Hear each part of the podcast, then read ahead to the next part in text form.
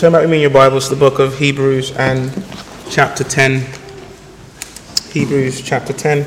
Uh, this morning, I'm going to preach to us from verses 19 through to 25 um, on a subject I've called uh, God's plan for your perseverance. God's plan uh, for your perseverance. God's plan to help you persevere in the faith. I'm going to preach um, two sermons on that subject, one to, uh, this morning and another next Lord's Day morning as well. Um, let me read those verses. I know it's somewhat lengthy. I'm going to read verses 19 through to 25 just so you remember uh, where we are uh, in the text. Um, Having therefore, brethren, boldness to enter into the holiest by the blood of Jesus, by a new and living way, which he has consecrated for us through the veil that veil that is to say his flesh, and having a high priest over the house of God, let us draw near with a true heart in full assurance of faith, having our hearts sprinkled from an evil conscience and our bodies washed with pure water. Let us hold fast the profession of our faith without wavering, for he is faithful that promised. And let us consider one another to provoke unto love and to good works, not forsaking the assembling of ourselves together, as the manner of some is, but exhorting one another and so much the more as you see the day approaching. Now, the title of the sermon, or the use of that term, that phrase, perseverance, that we have to persevere, should already tell us something about the nature of the Christian faith. And at the very least, it's this that the, what it means to be a Christian is, in one sense, to be in the process of reaching a certain goal. That um, something about being a Christian or something about the nature of faith implies that Christianity has a process involved in it, that there is something progressive about the life of faith. So, quite famously, uh, John Bunyan's renowned um, allegorical uh, Christian literature is titled The Pilgrim's Progress because that's what the Christian life is. Is we are reaching somewhere, and, and we we may maybe subconsciously um, obscure that reality because of actually what is um, correct jargon, Christian jargon, Christian terminology. So we often speak about being saved. We ask each other, Are you saved? And that's and we want to say to that, Yes, I'm saved. And that's true, and there's nothing wrong with that as far as we are not um, ignoring context. And so we may, for example, be using that and thinking that being able to speak that way has to obscure the reality that we're also pursuing salvation. Now, if that's true, if the Christian is at once saved and pursuing salvation, then there's a sense in which if you want, yes, he has to say, I've arrived at something, but in another sense in which he must be or she must be able to, with clarity, say, I haven't arrived. There's a goal I'm aiming for. That goal is salvation. And so, in one sense, you could describe a Christian as someone who is saved the deliverance that God has wrought and promised in what Christ has accomplished. But in another sense, you can define a Christian as someone who is pursuing salvation. Right? And, and, and that is enough to separate the Christian from the one who is not, the believer from the unbeliever. The believer is someone who professes to be in the pursuit of this salvation, the unbeliever is someone who is not. Um, take a biblical story for this as a helpful illustration.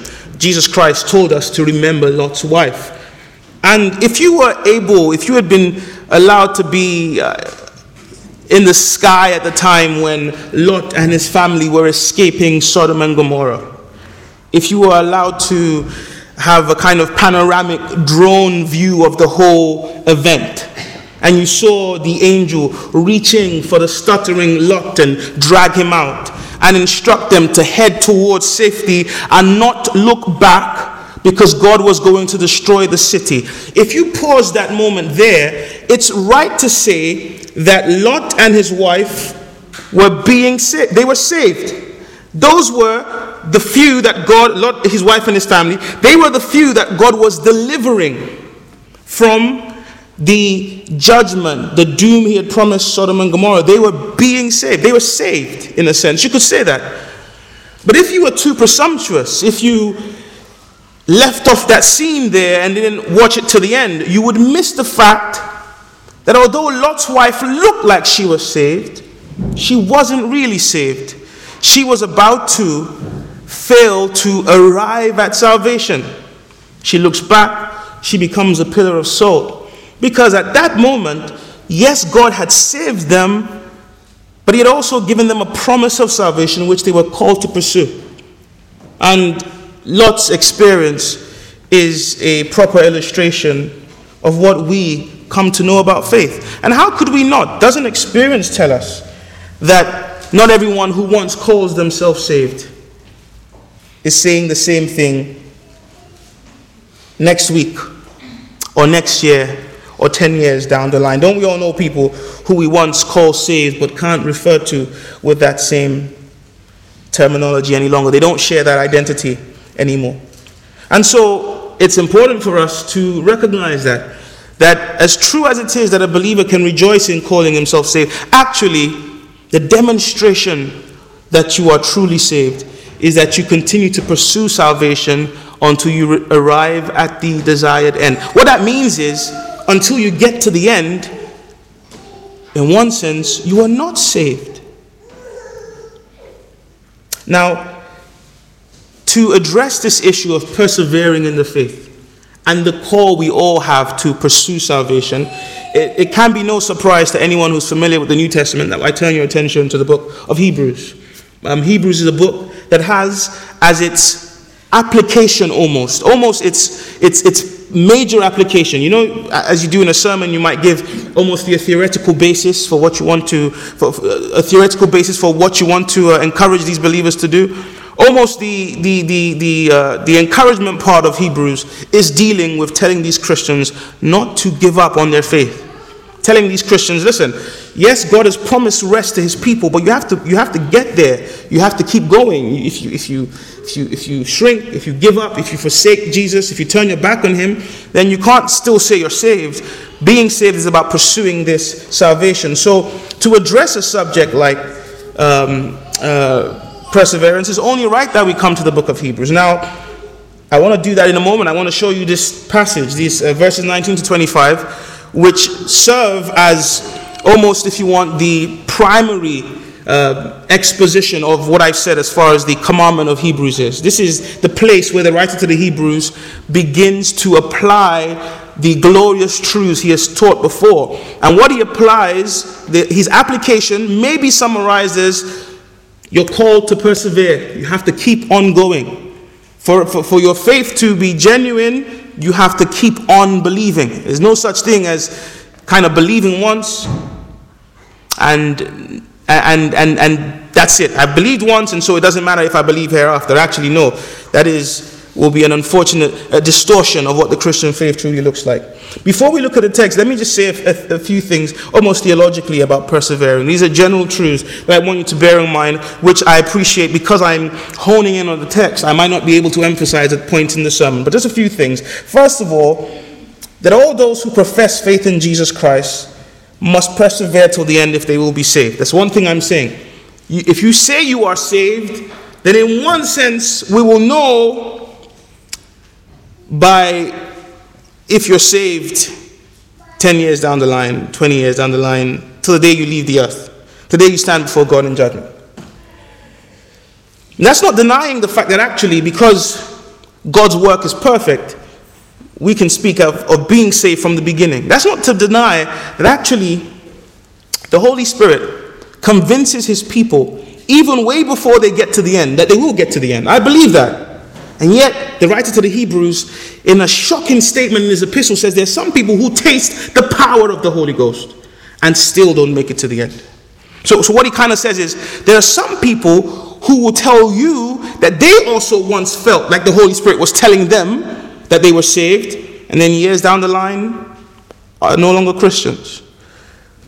proof of the genuineness of our faith is, is that we persevere to the end, and all those who profess faith in Jesus Christ must persevere. Uh, uh, and, um, and so this persevering is the mark of genuine faith. So you see what I'm saying? I'm not saying that where there is genuine God wrought faith, I believe that can fall away. I don't believe that. I do believe that if God has begun something, he will complete it. But that persevering to the end is the evidence, is that signal, that monumental evidence that this is genuine.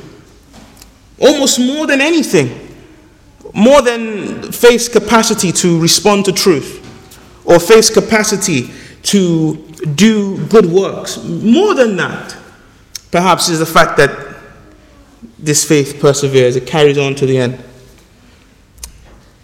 But thirdly, that falling away is a real thing, right? It, it, it can, it can gnaw and uh, it, can, it can jar at our theological understanding as much as we want. It can create all kinds of tensions that we find difficult to resolve.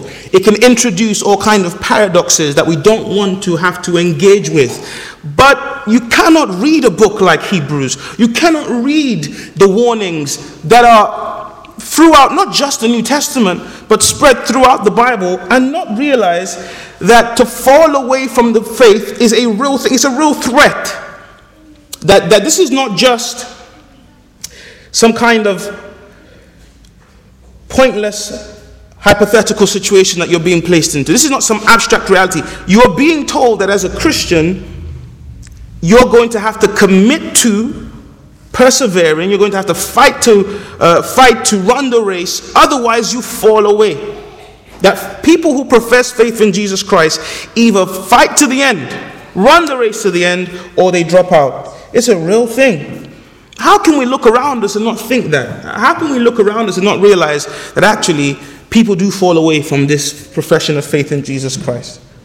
Right? How, how can we not look at the threats that Christians face when it comes to just being faithful to Jesus Christ? The threats of Satan and his temptations, which we have to face every single day.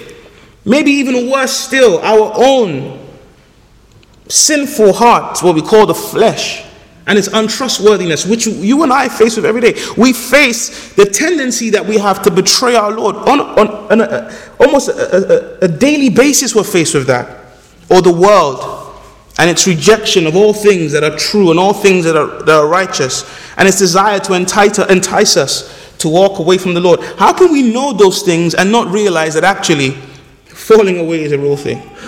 That actually, unless God keeps me, I'm really under threat. I think when we face up to the, the, the, difficulties, the challenges, challenges, the temptations that Christians face in this world, if we're counting the cost properly, we genuinely have to be asking ourselves, am I still going to be in this 10 years down the line? 20 years down the line? I, I, will, I, will I endure to the end?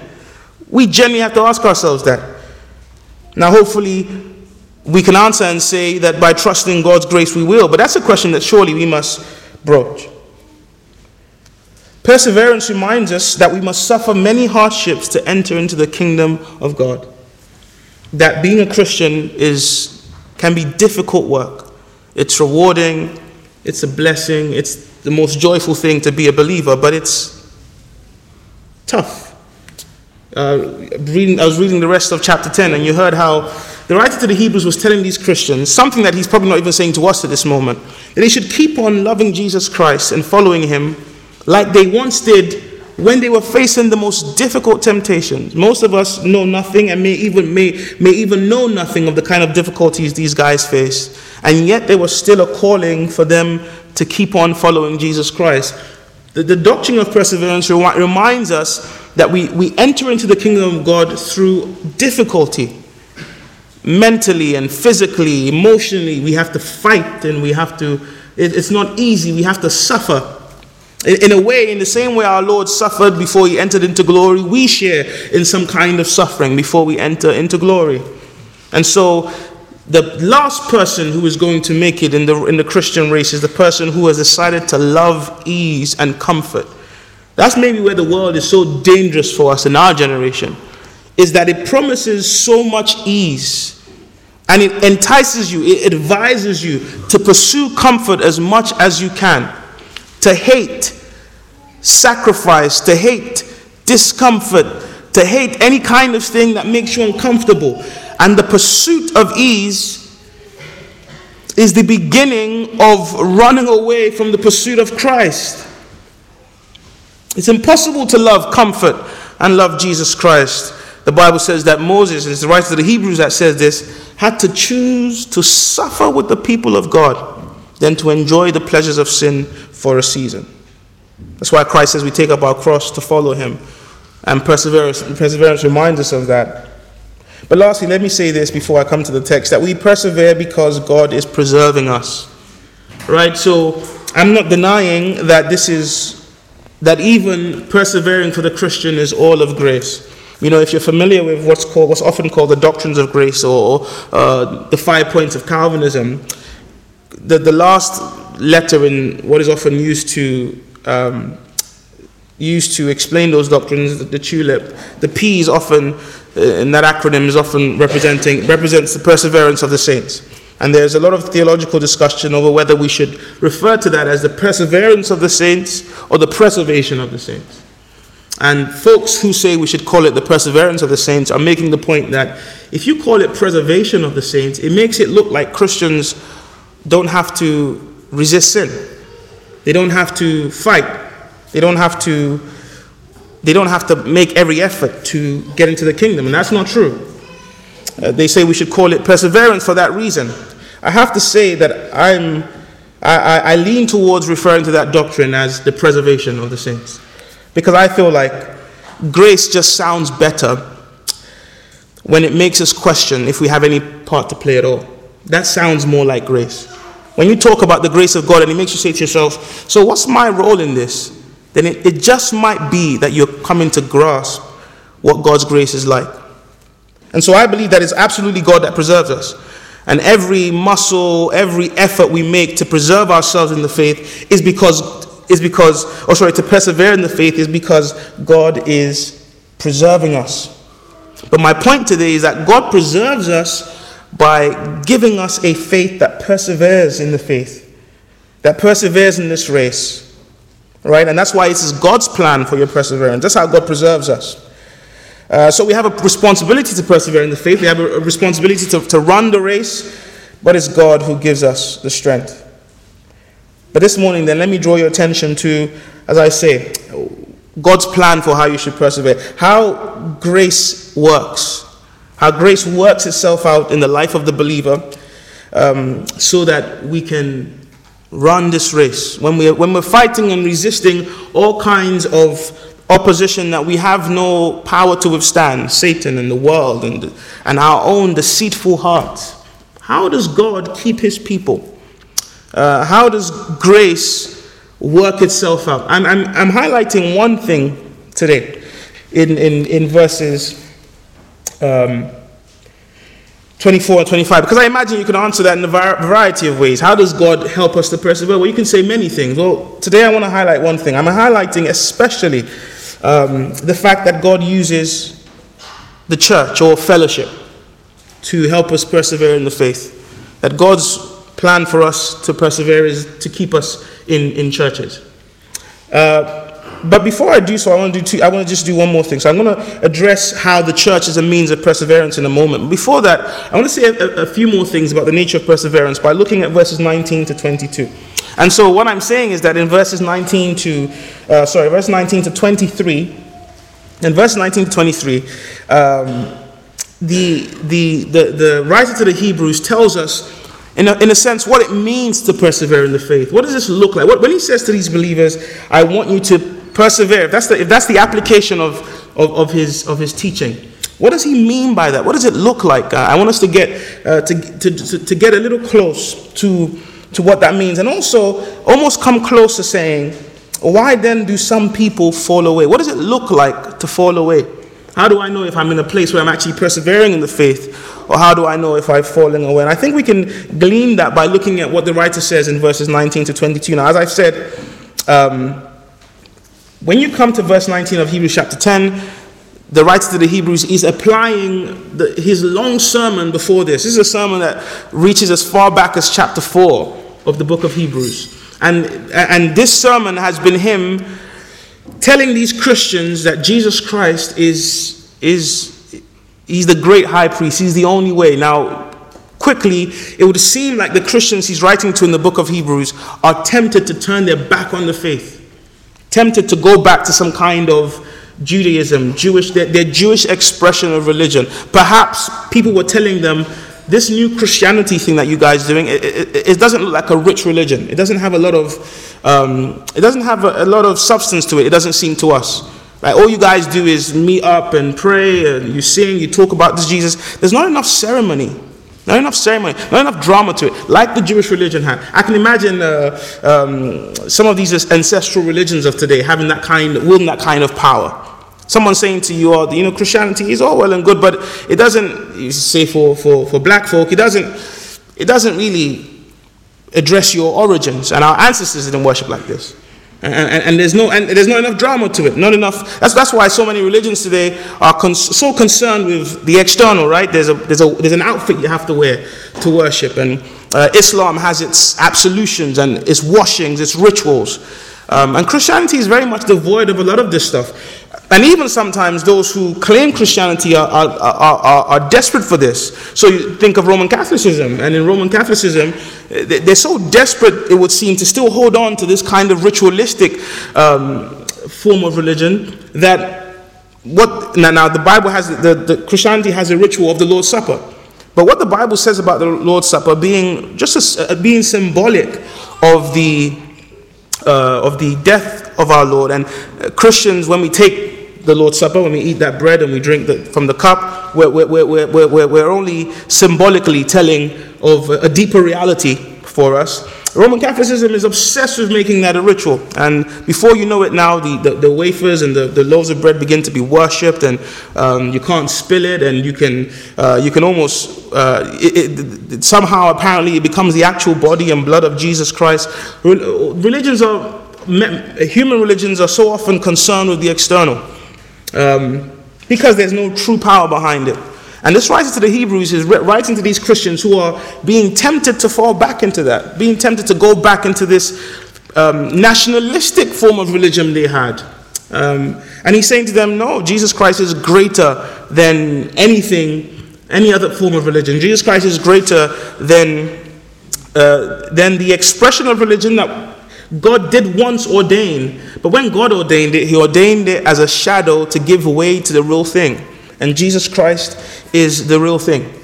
And so He spent a lot of time expostulating, ex- expositing that, showing them how actually um, the Old Testament and the Old Testament religion should come to an end now in one sense because Christ has arrived and everything, the sacrifices, the priests, were all pointing to Jesus Christ. And then his application is because Jesus Christ is this great high priest, you can't turn away from him because to turn away from him must be to have must be to fall into destruction. And um, he, he tells them, them in, in verses 19 to 20, 23. This, this is what he applies. He applies it. He says, Because Jesus Christ is so great, carry on in him. And what does that look like for him? I want to I wanna say, say a few things. First of all, I think it looks like recognize the greatness of Jesus Christ, why you first loved him. Right? In the book of Revelations, Christ said to one church, Return to your first love. Remember what this Jesus is to you. In particular, in Hebrews, it's the priesthood of Jesus Christ. Jesus Christ is our high priest. What does that mean? Christ is the one who, in his body, draw, brings us to God. By sacrificing his life on the cross, he gives us fellowship with God. He gives us access to God. He says in verses 19, Brethren, through Jesus Christ, we can confidently enter into the most holy places. Through Jesus Christ, we know that God is for us. Through Jesus Christ, we know that God is on our side. Through Jesus Christ, we know that we are God's children. Jesus Christ gives us a certain kind of confidence a certain kind of boldness that relying on our own works will never give because we are sinful, because we are sinners. So if we were relying on how we acted if we were relying on our habits, if we were relying on our affection, we would never want to approach God because we just feel so unworthy. This must be why so many other religions are characterized by uh, external rituals. Because maybe if I can fulfill these rituals, right? So a, a Muslim has to wash a number of times a day because this might be achievable this, this, this is some way by which I can maybe silence my guilty conscience. If I, if I show God that there's something I can do to earn His love and grace, when really and truly, if we look deep within, no amount of washing of the skin can wash away my sinful thoughts. No amount of washing. You, you guys are, I'm, I'm sure, I hope all of you have had a wash today. Maybe not, I'm not judging you. But uh, most times, most times you guys would have had a wash coming here today. Not just a wash, you know, nice ointments and perfume and all that good stuff, and you smell great. But you know that the best sense can't masquerade, can't mask your, your sin.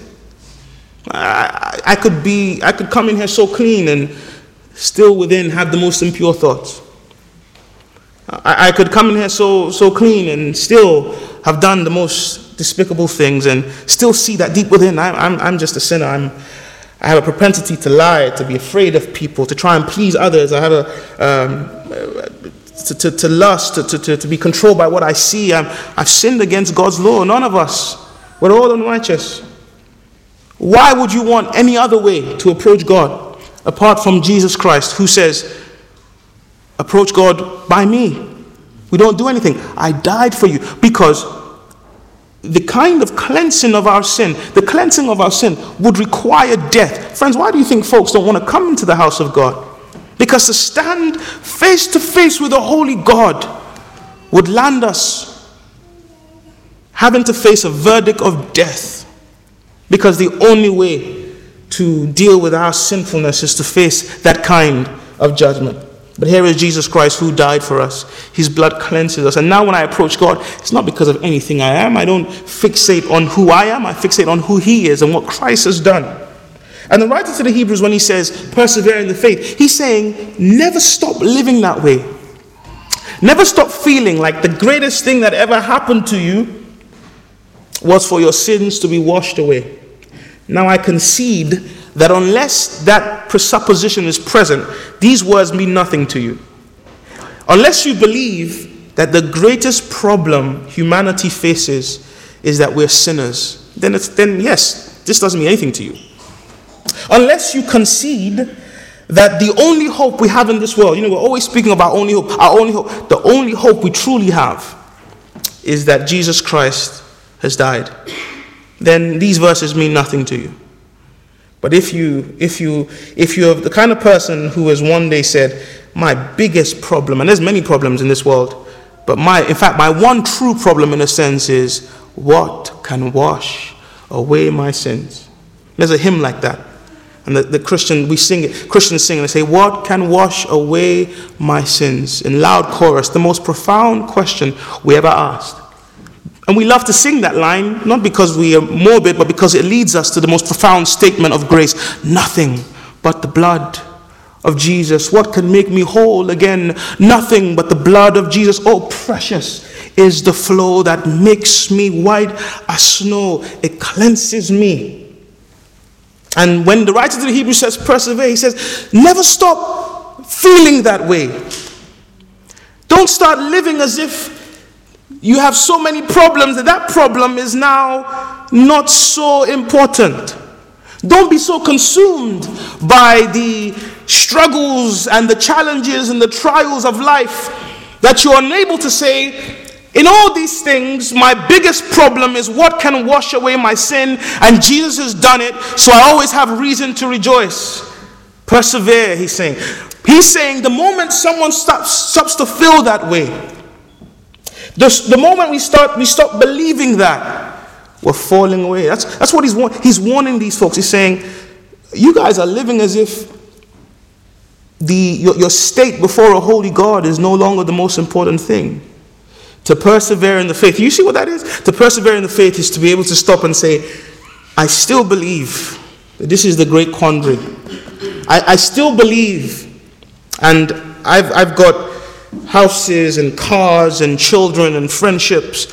And I, have got dreams I'm pursuing and I've got ambitions.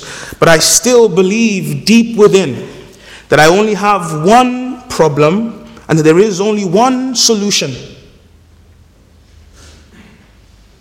That's, that's how you persevere. That's a, the man who's persevering in the faith is still saying that. Let me, let me rush on because there's so much he tells us. He says in, in, in, in, in verse 22, he says, And so we, we, we, we draw near to God through Jesus Christ with a sincere heart. To persevere in the faith is to continue to believe that all of life, the meaning of life, of true life, is this one movement towards God. So when he says, let us draw near, he's not just speaking about in the context of a service like this, which is true. He's saying in all of our lives, let us turn away from sin and draw near to God. The person who is persevering is saying, that's, that's life for me. Life for me is drawing near to God. It's not always easy to see. Sometimes I'm tempted to go another way and there's, there's, these, there's these enemies of mine. There's these, I, I face opposition from the way the world thinks because the world wants to tell me God is not that important. Focus more on building your brand. Focus more on making money. Focus more on, on growing your social group. And I, and I feel temptation from the flesh because sometimes the flesh wants to indulge in its own sin and indulge in self. However, I've chosen to believe that the most important thing of every single hour, every single moment is to know that I'm drawing near to God. I will always make that the meaning of life, right at the center of it all. Whether I'm on holiday, whether I'm with friends, whether I'm in hospital, whether I'm in a new job, it's always going to be Am I drawing near to God through Jesus Christ? Persevere in that. He's writing to believers who he's saying, You'll begin to, conf- you'll begin to say, That might not be the most important issue for me now. That's what it means for someone to fall away from the faith. They say, For me, a relationship with God and drawing near to Him is not so important anymore. It's not the big thing for me. You have to persevere. You have to, you have to get those priorities right. You have to make sure nothing changes that. With a sincere heart with a true heart, not hiding things from and not hiding from God. We don't have anything to bring as far as how we can be made right with God. One of the one of the hymns we sing says, "Nothing in my hand to bring, simply to your cross I cling." But we must come with a true heart. One, one, of the, one of the things that makes people fall away is because they begin to conceal things from God. They, they can't they can't say with the psalmist of God, Search my heart. They don't want to say it anymore. There's a sin that they've chosen to hide. There, is, there, there are competing idols that they're choosing to hide. This is why it's a very, it's a very difficult thing to speak into such situations. Sometimes people fall away from the faith and we say, but they, they knew this, they said this, they did this. And many times, what we need to do is be quiet and say nothing to that situation because this is a heart issue and only God searches the heart. Now, the scriptures tell us certain things about the heart, but there's also just some things we cannot know. But when a man ultimately falls, falls away, when a woman ultimately falls away, believe it, there's an insincerity. There is a self deceit that is taking place because this person has chosen not to live for God, not to draw near for God. Deep within, there is now something that I love more than God. If I expose it, He will take it away from me, and I've chosen this thing over God. The writer of the Hebrews says, Persevere by being sincere. Persevere by being true. Be true to God. Confess. That's what it is to persevere. I, I, hope you see what I'm saying. I, I'm saying a sensible Christian often asks themselves, Where am I in my faith? Where am I standing before the Lord now? Very often we do that. And I'm saying I want us to have the right measurements for that. And the right measurement is to say, right now and today, this morning, as a Christian, am I living with a heart that is exposed to God? Is my heart sincere before Him? Or am I? That's how you first came. That's how you came to your, that's how you became your first love. The same way, the way you know the people you love the most is by the vulnerability. You tell them everything. right? If, if um, a marriage begins to fall apart and you start to dig deep, you're going to see secrets everywhere. With those who we love the most, we tell them the innermost. The day you began, began to love Jesus Christ and you knew the Lord was at work in you was a day when you told Him everything. The things you were ashamed of. Usually, with our superficial relationships, we tell them the good things. Even our failings are good. Right? I might tell you, oh, when I tell you the things I'm bad at, it's the things that won't make you look down on me. It's the things that you probably won't judge me too harshly for. We don't expose everything like that to people, but when we first came to the Lord, we confess everything. I remember when I was uh, just about 18 and I came to the Lord, I was in a church service and altar call. I'm not even, I'm not even, I don't even like altar calls, but I, it was an altar call, and I and I came. I went out because someone went, and I was on my knees, and it was a terrible sermon as well, prosperity gospel sermon. It was a female preacher, all kind of things that I can't really ride with at the moment. You see, and uh, it was that. But I, but I was on my knees, and and I was talking to the Lord, and the, I knew the gospel for a long time. God was merciful, and the Spirit drew me, and I was telling Him everything, nothing to boast in. It was so shameful to have to say it. In one sense, I was thankful that it was him I was saying it to. You know, but sometimes when we have baptisms in this church, you have to tell the folks who are, because when we have baptisms here, people tell the testimonies of how they came to the Lord. And sometimes people send me the testimonies, and I have to tell them, please. So some of these details, uh, tell the Lord. Right? but it's because they love the Lord so much. They love Him. They, they, he's changed them, He saved them. But you know, we, the people, because we love Him, when we first loved Him, we told Him everything. We didn't hide anything from Him. It was a true heart. The only thing we would say to him was, Lord, the problem is I don't know my heart. And so, even though I'm saying this to you, Lord, and I'm saying I love you or I need you, you're the one that knows whether that's true or not. So, have mercy. And, and, and, and Paul says in 1 Corinthians 4, I don't even judge my own heart, I don't even judge myself. A sincere heart. And to fall away is to stop being sincere with the Lord because there is some sin that we so desire to cling to. He says, with full assurance of faith.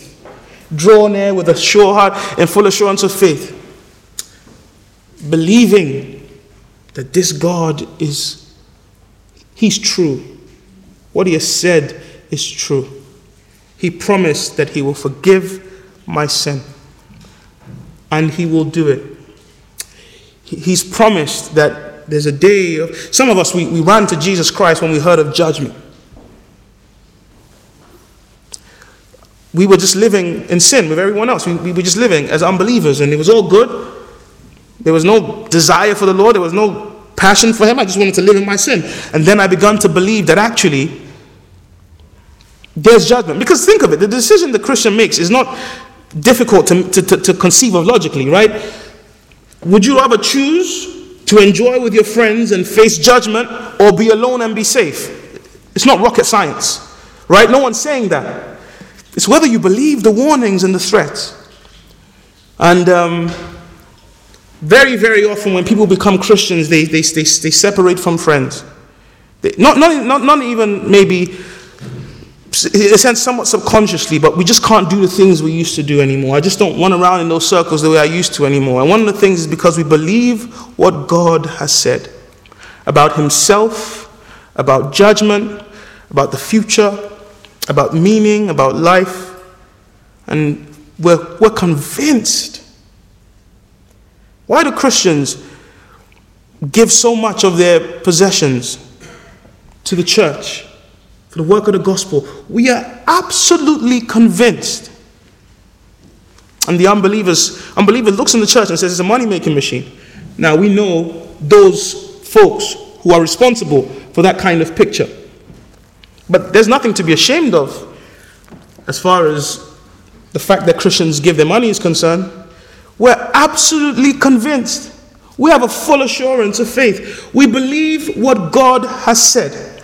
And He's saying that falling away begins when we begin to doubt that. When we don't believe that God is who He said He is. When we begin to question, is He good? Is he loving? Is he really merciful? Is he truly powerful? Is there really heaven and hell? Are my sins really that bad? Should I really have to face punishment for these? Is there any profit to righteousness? The evil are, the, the wicked are prospering. And that's when we begin to fall away. And he says, No. When you're persevering, it means you're saying to yourself, I believe all that God has said.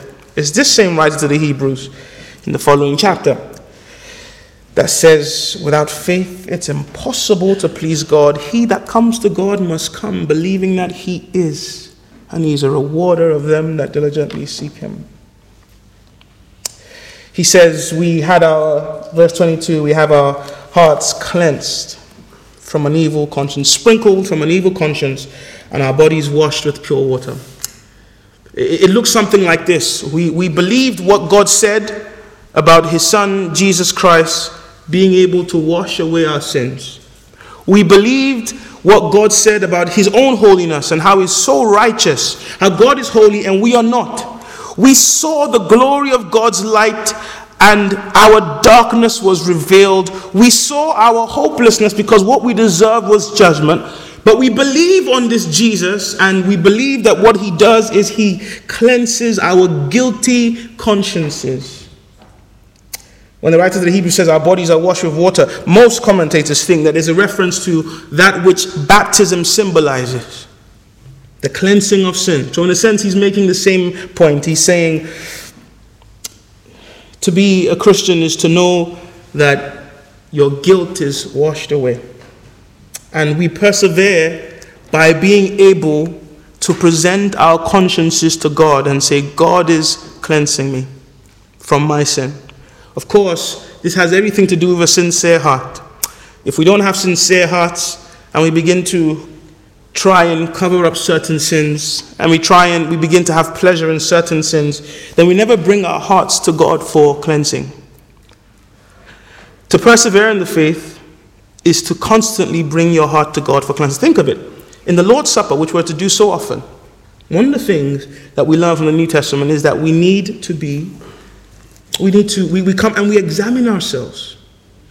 Don't eat of that body unworthily. What does that mean for the Christian? It means that at the Lord's table, I say to myself, This is the blood, this is the body, the blood that was shed, the body that was broken for me.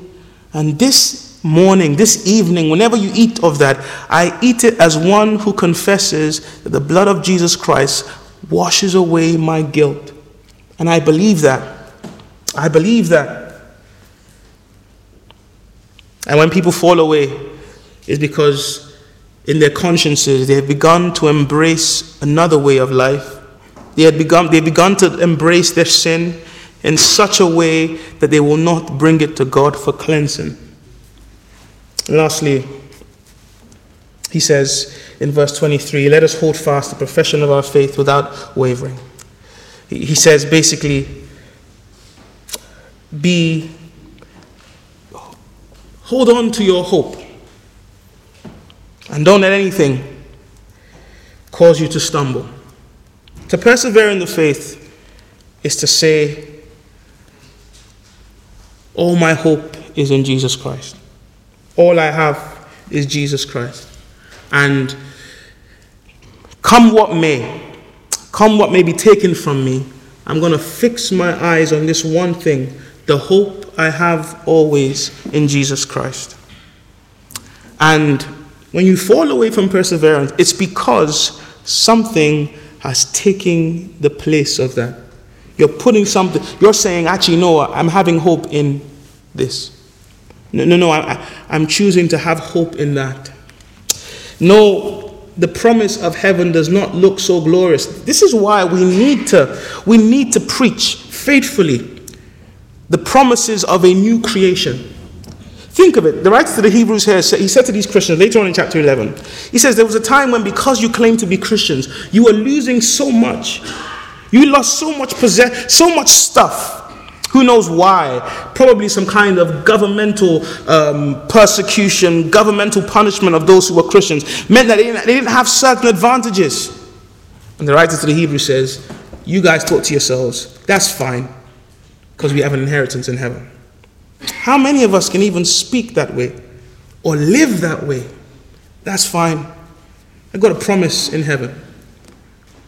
That's fine. I'm never without hope. And there are things, my, my, there are things, brothers and sisters, that, that, that, that, that weigh us down. There's things that really kind of dim the lights on, on, any given day. There, there, are things that hurt us so much, things that we wish were resolved. But how many of us, isn't that what the Christian says? It's okay, I have a hope in Jesus Christ. He's leading me. And I'm holding on to that hope, come what may. Not just affliction, but also temptation. Satan is the kind to say to us, leap from this. And I, uh, oh, sorry, bow before me, and, and, and I give you all the kingdoms of the world. He's the kind to say that to us. To say, what are you re- willing to trade for your hope?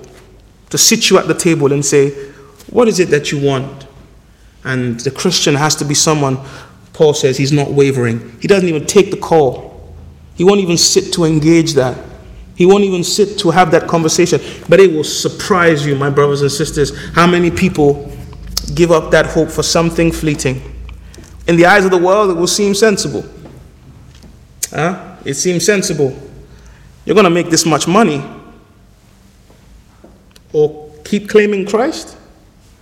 Don't think it's worth it. I wonder how much Hollywood and our music industry has been used by Satan to make those offers to people. I, this might be uh, a, a, kind of uh, wise tale and stuff, but I, I, feel I've always thought that way. You take the, uh, the, the 60s and 70s when soul music was, uh, well, even a bit earlier than that, when, when soul music was and the charts, right, the popular charts, was full of musicians who were honed in the churches. And it's a complicated thing to discuss because I don't know if these people were Christians in the first place, neither do I know that it's a sin to be a soul musician. But for many of them, deep within, they were making a conscious decision to forsake their Christ for the glamour. But we're talking millions of dollars or pounds. We're talking millions of adoring fans. We're talking fulfilling your dreams.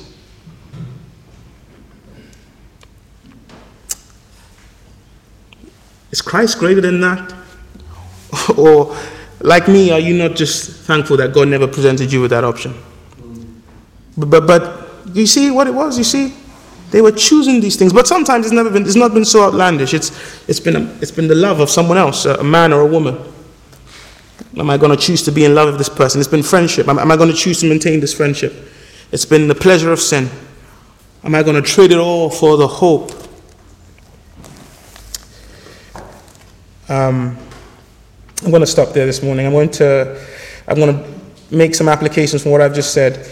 Um, maybe I will finish this off next Lord's Day. If not, let me make the sermon worth your while. Okay? Um, this is what perseverance looks like.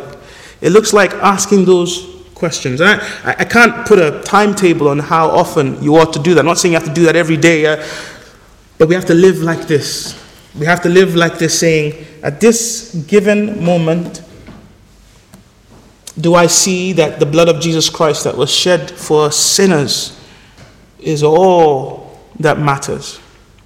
You see what I'm saying? I'm not belittling the many problems you have. I'm not saying that there's not many questions some of you have to face. What, what, where am I going to find money for this? Or what job am I going to take? Or um, what's going to happen to me in the next 10 years? Serious questions that you face. What's going to happen to my health? What's going to happen to this family member? So on and so forth. But there's only one problem that really matters. What can wash away my sin? And Jesus Christ has provided the answer. And so to persevere is to say, yeah, so all that matters. Are you saying that this morning? To persevere is to say that all that matters is that I'm God's child, I'm drawing near to Him. The, the real problem in the world today is that men have fallen away from God. We've gone far from Him. But in Jesus Christ, we draw near to Him. We come near to Him. We don't hide anything, we come into His holy presence. And that is worth more than all this world has to offer. That's perseverance. To say, I'm going to approach God sincerely. Never will I go a day without showing God what's in my heart. There's nothing to conceal from Him. How foolish to try and hide something from the all seeing God. But He can see my heart. One hymn we sing says, Take my life and let it be consecrated to Thee. Take my heart, my Lord, I pour at your feet its treasure store, everything I give to you. That's what it means for the Christian to keep on persevering to faith. Is to say, This is another day where I refuse to hide the state of my heart from God. I'll be honest, because I fully believe what He has said. I believe the warnings of judgment. I believe the promises of mercy in Christ Jesus. I believe that His blood can wash away my sin. And I stand here today as someone who says, Lord, cleanse my heart of its sin my sin of deepest dye, those sins that make my heart so, so dark, cleanse it and make me pure. And um, all my hope is in Jesus Christ. All my hope is in Him. Every single day I'm living with the sort of awareness that there are that there's, there, there's going to be con- competing voices trying to say to me, actually, put your hope in this. Trade your hope for that the, the hope that Christ promises is delayed. Enjoy a more present hope.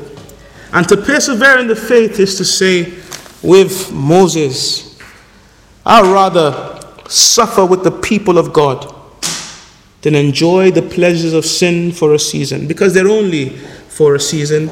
Only in Christ Jesus do we have true hope. So, friends, uh, let's hear the words of the writer to the Hebrews a call to persevere in the faith, um, to choose Christ above everything else. And today is the day for salvation. Today, right now, is the place that we must say, I choose Christ and forsake the world. Amen.